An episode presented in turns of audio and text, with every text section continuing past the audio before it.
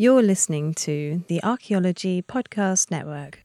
Hello, and welcome to the five year anniversary bonus content for the Archaeology Podcast Network. We're a member supported network, and we thank all of our members who contribute to us to help us make archaeological education free and available to all. Of course, as a member, you do get access to bonus content and lots of extra little goodies. We want to, over the next five years, get even bigger with more shows and more content. But we need your help. Wherever you're listening to this, wherever you listen to any of our shows, share it, like it, comment, tell somebody about it, tell anybody about it. That is what makes our lives so much easier and it just it, it, it helps exponentially when it comes to being in a crowded online world.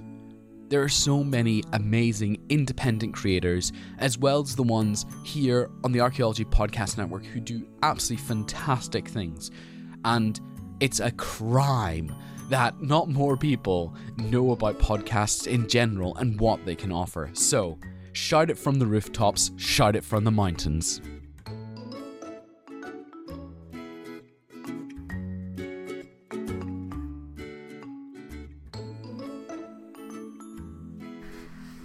So, the Archaeology Podcast Network is going to be five years old. That's amazing. Um, my name is Kim Biddulph, and I hosted the Prehistories podcast for about two and a half years between 2015 and the beginning of 2018. And um, I was first introduced to the Archaeology Podcast Network uh, when Tristan Boyle of Unarchaeologist fame um, contacted me and asked me to be a guest on his show at the beginning of 2015. And that was really cool. It was um, so much fun to talk to um, archaeologists from around the world on his show and on my show as well um, about topics that were close to our hearts and explore some of the ideas of expanding the the knowledge base through archaeology, expanding the idea of what archaeology was, trying to pick apart some of the interesting, quirky, and downright problematic bits about archaeological process and narrative and the structure of the profession. It was it was fantastic. Being part of the Archaeology Podcast Network was a really fun experience. Tristan and Chris Webster um, were really supportive to help me to set up um, the Prehistories podcast and um, were always there with suggestions when I needed them um, of guests and um, obviously did my editing for me, which was brilliant.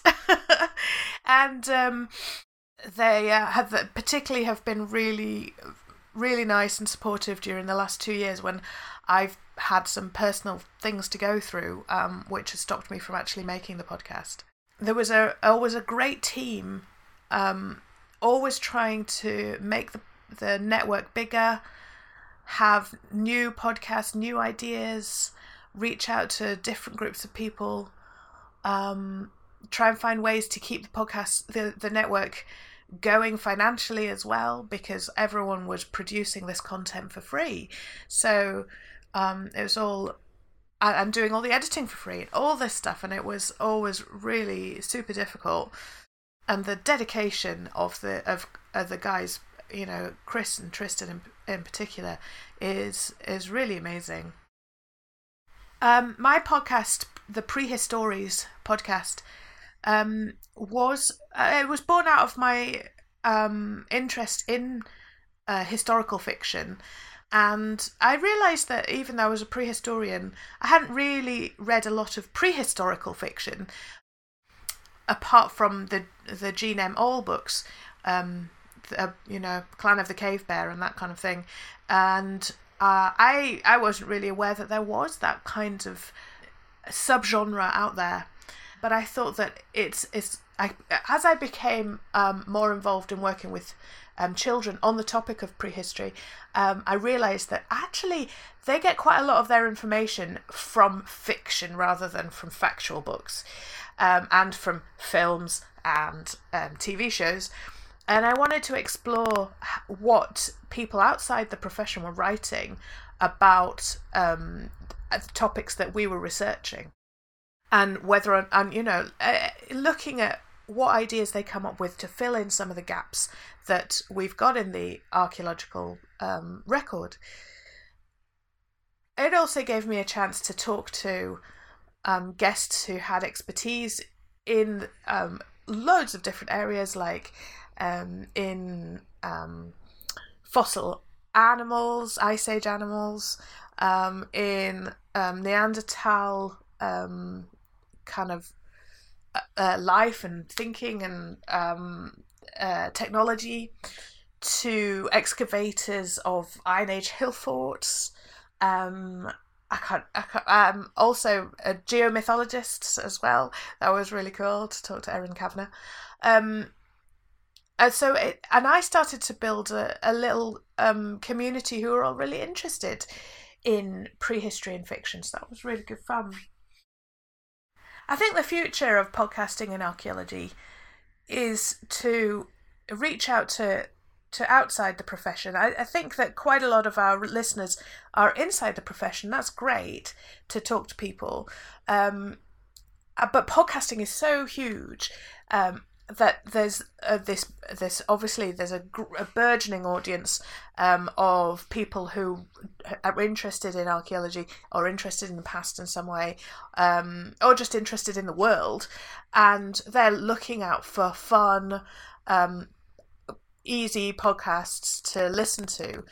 And um, that's the kind of thing that that the the network is creating so many different types of things on different topics um, so that you can you can get kind of hook in loads of different people who have got different special interests like textile stuff and th- and things like that um, and I think maybe if we have more focused um, podcasts on particular areas of archaeological research that would be awesome um, so like clothing, um, textiles, that would get me, um, uh, and has done, uh, which is really cool.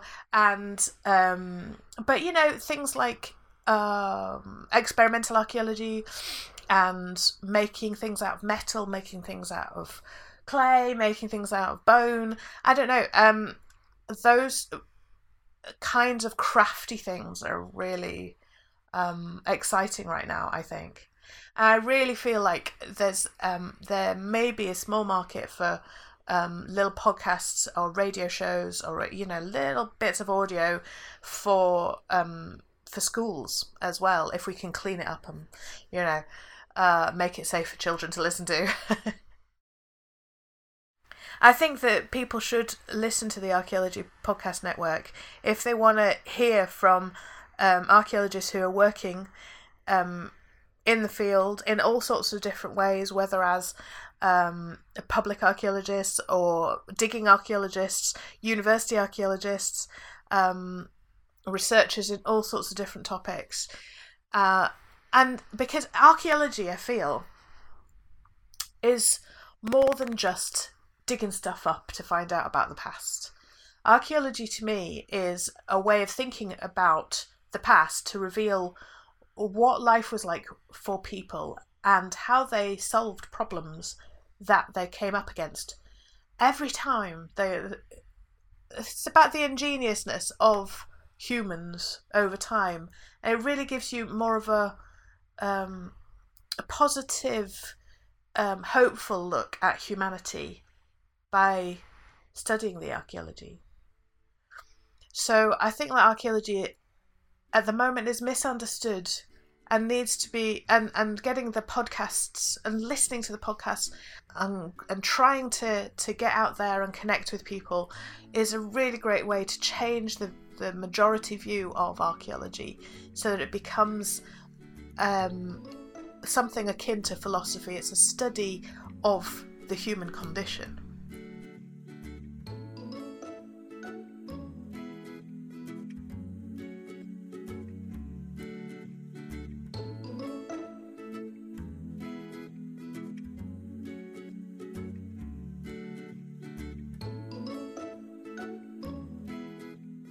This has been a presentation of the Archaeology Podcast Network. Visit us on the web for show notes and other podcasts at www.archpodnet.com. Contact us at chris at archaeologypodcastnetwork.com.